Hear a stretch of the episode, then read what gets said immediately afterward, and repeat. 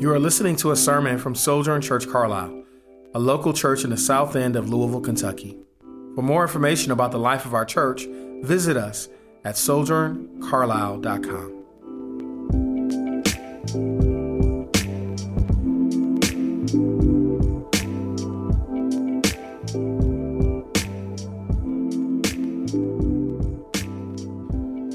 You know, it happened last week during my family's vacation. As we were vacationing in Florida, we were reminiscing about the many years that we spent together as a family, and we start talking and about different family members. There's one person that came up, my grandmother Mame, who is her name is Mary Coverson, but as a young child, I couldn't say Mama Mary, so what came out was Mame. and thereby she was known from that point forward. She was the one who raised me and who loved me and cared for me alongside my mom. And she, she is uh, one of my closest friends and closest companions. Unfortunately, she passed away in 2009. But the reality set in when we were talking about Mame and one of my children said, Hey, remember grandma, mommy? I was like, No, it's not mommy. What are you talking about? It's mame. In that moment, I realized that even with the short amount of time um, that they were able to know her, that identities and reputations go fast. It's easy to forget those whom we're not closely associated with. And as one who was being then deeply impacted by my grandmother, Mame, kind of pained my heart a little bit to realize that the way that she affected me will not necessarily be the way she'll be able to affect my children. Today's message is quite simple, and what I want to encourage us is to do this. I want, you to, I want to encourage you this morning, morning not to forget. So, the simple title of this message is Don't Forget. Don't forget. And we're going to look at this passage of scripture in three lights. We want to not forget what he's done. We don't want to forget how he did it. And lastly, we don't want to forget what this means for you.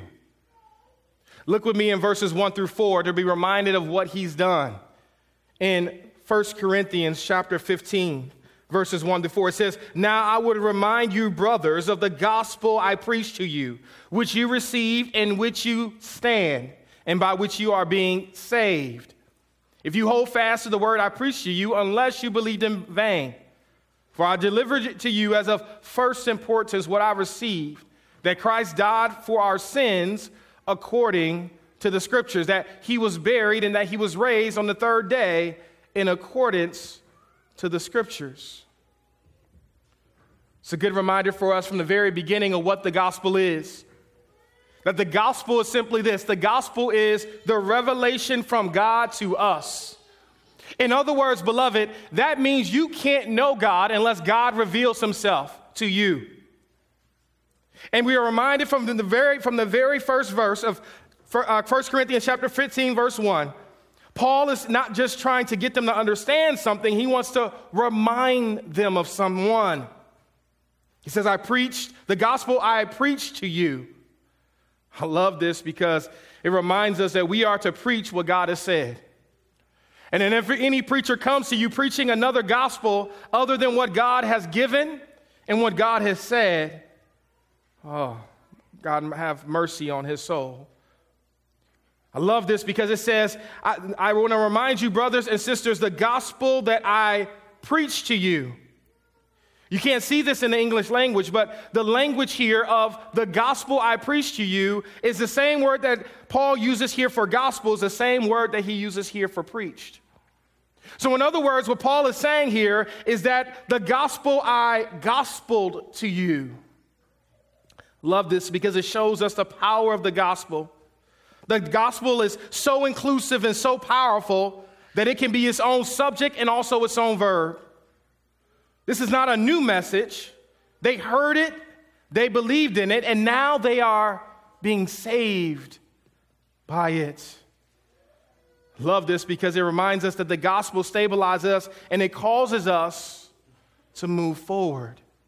If you have been impacted by the gospel, if you are a believer in the gospel, then the gospel is a, not just a message to hear, it's a message to receive. Not just a message to proclaim, it's a message to believe. We see here also the effects of the gospel. Look with me in verse 1. It says, Now I want to remind you, brothers, of the gospel which I preached to you, which you received, in which you now stand. Reminds us of the first effect of the gospel that the gospel establishes and it keeps us. Amen. The gospel always produces a transformed life. And the gospel has the power to sustain anyone who has been, who has been transformed by its message. In other words, the gospel is not something we embrace at the beginning of the Christian life, but it's a source of strength throughout the Christian life. Notice what Paul says here. He says, Not only, I want to remind you, brothers, of the gospel that I preached to you, which you received, in which you now stand. Good message, reminder for us that the gospel is not only for evangelism, but it's also for discipleship. Believers and unbelievers alike submit to the gospel. Notice that they not only receive by faith the gospel, but now they take their stand on it. And beloved, when you take your stand on something, it's not just something that you take your stand on, it's something that you are actually known by something that you're identified by. In essence, you can't know the gospel. If we are standing on the gospel, you can't know the gospel. You can't know yourself without knowing the gospel and knowing what it means and what it entails because it so affects your life. Beloved, we can stand on the gospel because Jesus was, was slain. Good reminder for us that we're not saved by the things that we do, we're saved by what He's done on our behalf. This is the essence of what the gospel entails. It's not just about the good things you do or what you bring to the table, it's about what God has done for you through the sacrifice of His Son, the sinless Savior of the world who died for human sin so that you may take your stand upon the truth and the reality of the bloody cross and the empty tomb. Notice with me that the gospel not only establishes and keeps us, verse 1, but look at verse 2. The gospel saves us. Verse 2 reads, And by which you are being saved. I love this aspect of being saved here because Paul, in this aspect, he emphasizes the present aspect of salvation by using the present tense. In other words, what Paul is saying is that salvation is an ongoing process by which believers are conformed more and more to the image of Christ by putting to death the deeds of the flesh and making alive the deeds of the Spirit. It, it is what Jesus called us to that if anyone wants to come after him, you must first deny yourself Take up your cross and follow after him. It's a daily denial of self. It's a daily denial of taking up one's cross and following Jesus.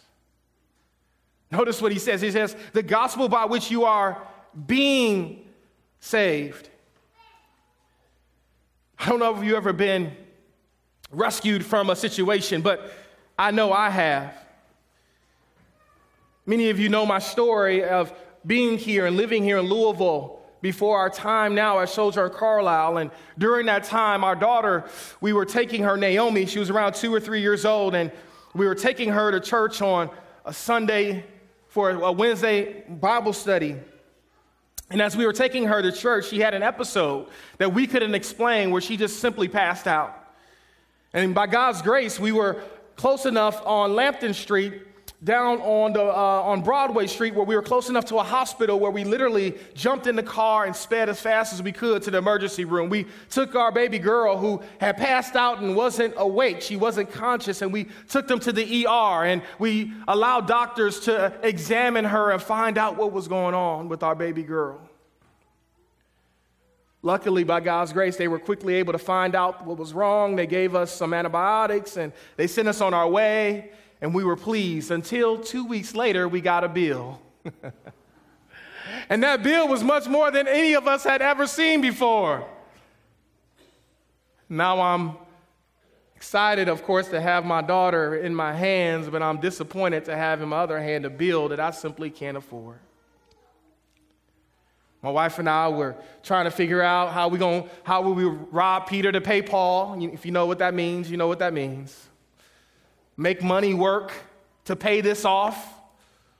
And all of a sudden, by God's grace, within two weeks, we got a letter out the blue from Children's Hospital that said, Mr. and Mrs. Fields, you have been nominated for some type of assistance, and we want to let you know that your bill has been paid in full. yes, amen. We didn't ask for it. We didn't look for it, we didn't deserve it, but someone found in their kindness of their heart to offer us to pay for a bill that we could not pay for ourselves. A bill that we knew we couldn't pay for ourselves, and we were fretting, we were in tears, we were in anguish. And there was a letter sent by someone, I don't know who. But they sent a letter to our house saying our debt had been paid in full. You see, Jesus and the offering and the salvation that he offers is so much, it's much like that. You have a sin debt that you can't pay. and there's nothing you can do to make that sin debt go away. There's no good deeds, there's no good words, there's no good service that you can do to erase the debt that you have before a holy and righteous God. So instead of charging you, what God had done in his kindness is sent his son to an old rugged cross. And he nailed him there as the perfect, sinless son of God for the forgiveness of your sins, for the forgiveness of your transgressions, for the redemption of your iniquities. I don't know if you ever thought about this but it's true. The Bible says quite simply that the wages of sin is death. You know what a wage is? A wage is a payment that you receive for work that is done.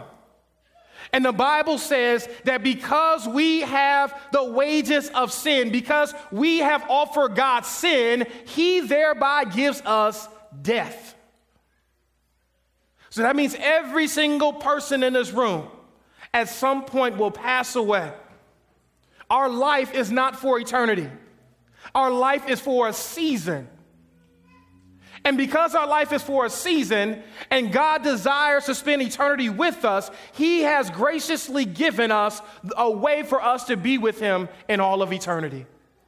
And that way is only through the, the, the, the, scarred body and the bloody cross that Jesus offers and the empty tomb that we celebrate on this resurrection day.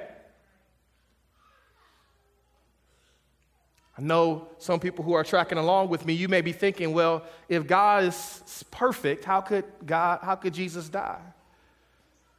Pastor James, if the wages of sin is death, right? If the only way you can get death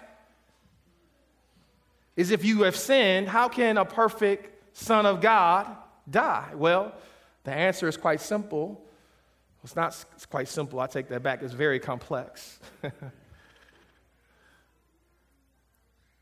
but the answer is, is that Jesus, who is sinless, took upon your sins upon himself so that he might die. I love what Brother Moses said last week in our Good Friday service. He said that death didn't happen to Jesus. He said, Jesus chose to die. And as a perfect, holy Savior, there was no reason for Jesus to die. He can still be walking the earth right now if he so choose. Because remember, the wages of sin, the payment for our sin is death. But in his kindness and in his grace, in his love and in his mercy, he took sin upon himself that was not his own. And he, and he put it and nailed it to a cross. And he put it in a borrowed tomb. But yo, on the, on the third day, by God's grace and by God's mercy, because Jesus is the sinless Son of God, death could not hold him. Death could not keep him. And when Jesus died, he took your sins and he took my sins, and everyone who looks to Jesus for salvation, he took our sins and left them in the tomb. Totally forgiven, totally exonerated, totally restored. The work that Jesus does is not a partial work, it's a complete work. It's a full work. It's a work that's worth us taking our stand upon it. Now, I'll sit up here and be the first person to admit I take my stand on a lot of different things that I shouldn't stand on. One thing is that the Detroit Lions will be good at some point in human history. That probably will never happen, but I still take my stand on it. Never was. I take my stand at Michael Jordan being the greatest athlete, basketball player to ever play the game.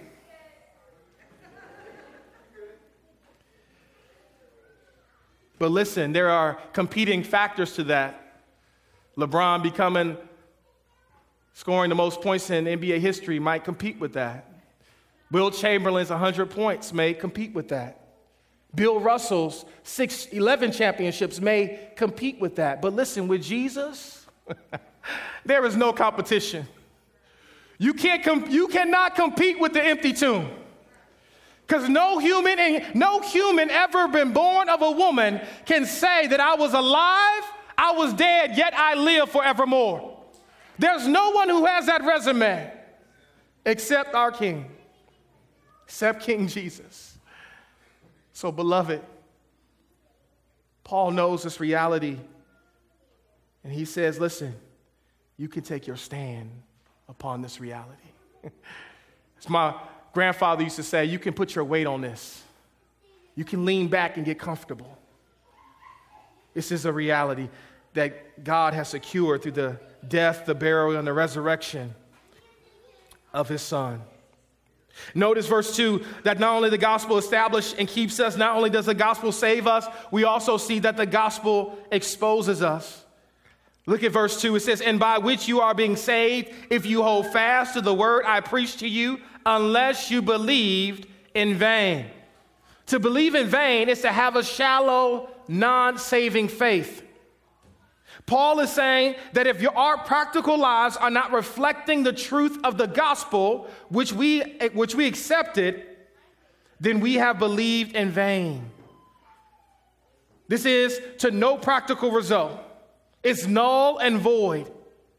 So Paul exhorts the, the Corinthians to apply their orthodoxy, their right doctrine, so as to arrive at the right orthopraxy, which is the right doing. What Paul is trying to say is this our right doctrine, our right understanding of God has to align with our the way we live before God. We can't say that we know God and we worship God and we follow God if our lives do not coincide with that reality. James 1 2 warns us that we should not just be hearers of the word, right? but doers as well. Not just hearing a good gospel each week, not just hearing a good sermon, but learning how to apply the truth of God's word to our lives so that we might honor and glorify Him. Unfortunately, some of us believe, as the demons believe. The demons believe the gospel, they believe that Jesus is the Son of God, but yet they rebel. yet they withhold their praise, yet they don't submit. True believers always hold fast to the gospel that is of Jesus Christ. Love this. Look at with me in verses 3 and 4. We see a fourth aspect of the gospel that the gospel is according to the scriptures. Verse 3 reads this For I delivered to you as of first importance what I also received that Christ died for our sins in accordance with the scriptures, that he was buried, that he was raised on the third day in accordance with the scriptures, and that he appeared to Cephas and then to the 12. Notice with this clause here that Christ died. The fact that Christ died has always been undeniable. No credible historian can deny the reality that Jesus was born and that Jesus died. It takes no faith to believe this irrefutable fact of history. But notice it doesn't stop there. It says that Christ died for our sins. This is a matter of faith, not directly evident in the evidence of events of Christ's death and burial, but it reminds us both of our need for Jesus' atoning work, and not, as not only that, not only God's Son endured divine judgment in our place, but He's the only one that can redeem us. It says that Christ died. It says that Christ died for our sins, but it also says this very, very important part that He died according to the Scriptures. Listen to me, the Bible has never been wrong a single day of His life or its, existence. There are 1,239 prophecies in the Old Testament. There are 587 uh, prophecies in the New Testament. There are 1,817 total prophecies in the, all of the Bible. There are 8,352 verses in all of the Bible. The Bible has never been wrong in a single day. Christ's work fulfills God's saving purposes, implying that all of Scripture points us ultimately to the grace of God that is found in Jesus Christ. He was buried and then he was raised in verse 4. This is the essence of the gospel. Burial confirms that he really died. And the appearance of the witnesses confirms his resurrection, that he really rose. Thus, we are called to, to build our lives not on myth or legend when we look to Jesus. Called to look to the scriptures. We're called to look to the witnesses. We're called to look to the firm reality of who Jesus says he is. It is a fact that Jesus died for our sins. The proofs of that are through the scripture and actually through his burial, his actual burial. It is facts that Jesus rose from the dead. This is the proofs of that is found in the scriptures, but it's also found by eyewitnesses. Notices in verse 5 and 7 of how Jesus did this miraculous work. It says, And then he appeared to Cephas, then to the 12. And then he appeared to more than 500 brothers at one time, most of whom are still alive, though some have fallen asleep. Then he appeared to James and then to all the apostle. Listen, the best way to prove your resurrection is quite simple. The best way to prove your resurrection is to show up, it's to be seen, it's to be known. It doesn't take faith to believe Jesus died, but to believe in the miraculous bodily resurrection of Jesus takes great faith. And this is why Jesus appeared repeatedly, not only to his closest disciples, but also to those who doubted him also those who deserted him, also to those who he denied, who denied him. So, to whom did, did Jesus appear? Notice that Luke emphasizes the fact that the appearance of Jesus were real. They were not just momentary glimpses out of the corner of their eyes, but prolonged visits with their master and with their Savior. You know, in the next seven weeks in our sermon series, we're going to actually look at more in depth the reality of Jesus' resurrection by looking at seven different people who responded to Jesus' resurrection and how they responded. Beloved, if you are here today and you're struggling with the resurrection, maybe you're doubting the resurrection, the hope of the gospel is that Jesus draws near to you. Because Jesus drew near to those who doubted him back then. He appeared to all the apostles over a 40 day period, walking with them, talking with them, t- letting them touch him, eating with them. He appeared to all the apostles in 40 days. Now, listen, Jesus is a better man than me. Because, listen, if I died and resurrected, I might have to play some jokes on some people. I might have to go in Peter's room and make stuff start moving around and move his coffee in the morning or something like that. But notice this who Jesus appears to. He goes and finds though who the one who doubted him, Peter. He goes to the 12 who betrayed him, all except for John, and he eats with them. He goes to his brother James, who doubted him, and finds comfort and solace with him. He even finds Paul on that dusty road to Damascus, on his very way to persecute the very Christians whom Jesus loves. And he encounters even his enemies as they go to destroy his church. Listen, your doubt and your fears will not keep you away from Jesus. Jesus does his best work in doubts and fears. He, he, he loves to draw near to us in our weakness. He loves to come near in our misunderstanding to provide divine revelation. He loves to draw near to those who seek him and desire him. Church, I ask, my one wish for us this Easter Sunday is don't forget. Don't forget the gospel. Don't forget the fact that it is God's revelation to us. Don't forget that the gospel is not just something that you should believe, but it's something that you should receive. Something that you something not, it's not just something that you should talk about, but you should allow to transform you. Don't forget how God is saving you. He is saving you. Don't forget how the gospel exposes us. Don't forget how the gospel is confirmed according to the scriptures. And don't forget the empty tomb that Jesus has proven and provided for our justification, for our sanctification, and upon his second coming, our glorification. Would you pray with me? Father, we do love you and thank you.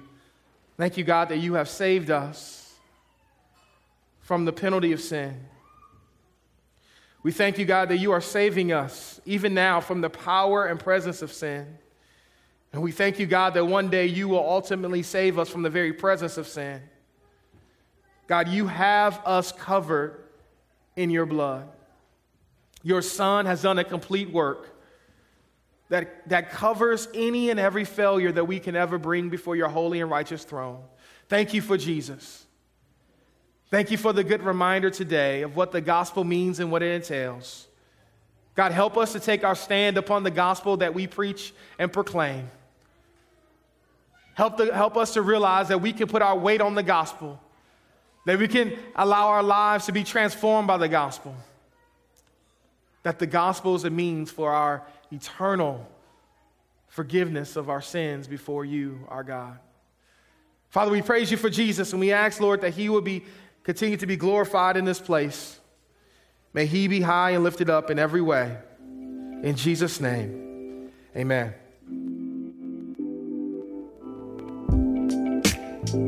I'm James A.P. Fields Jr., lead pastor of Sojourn Church Carlisle. Thanks for listening.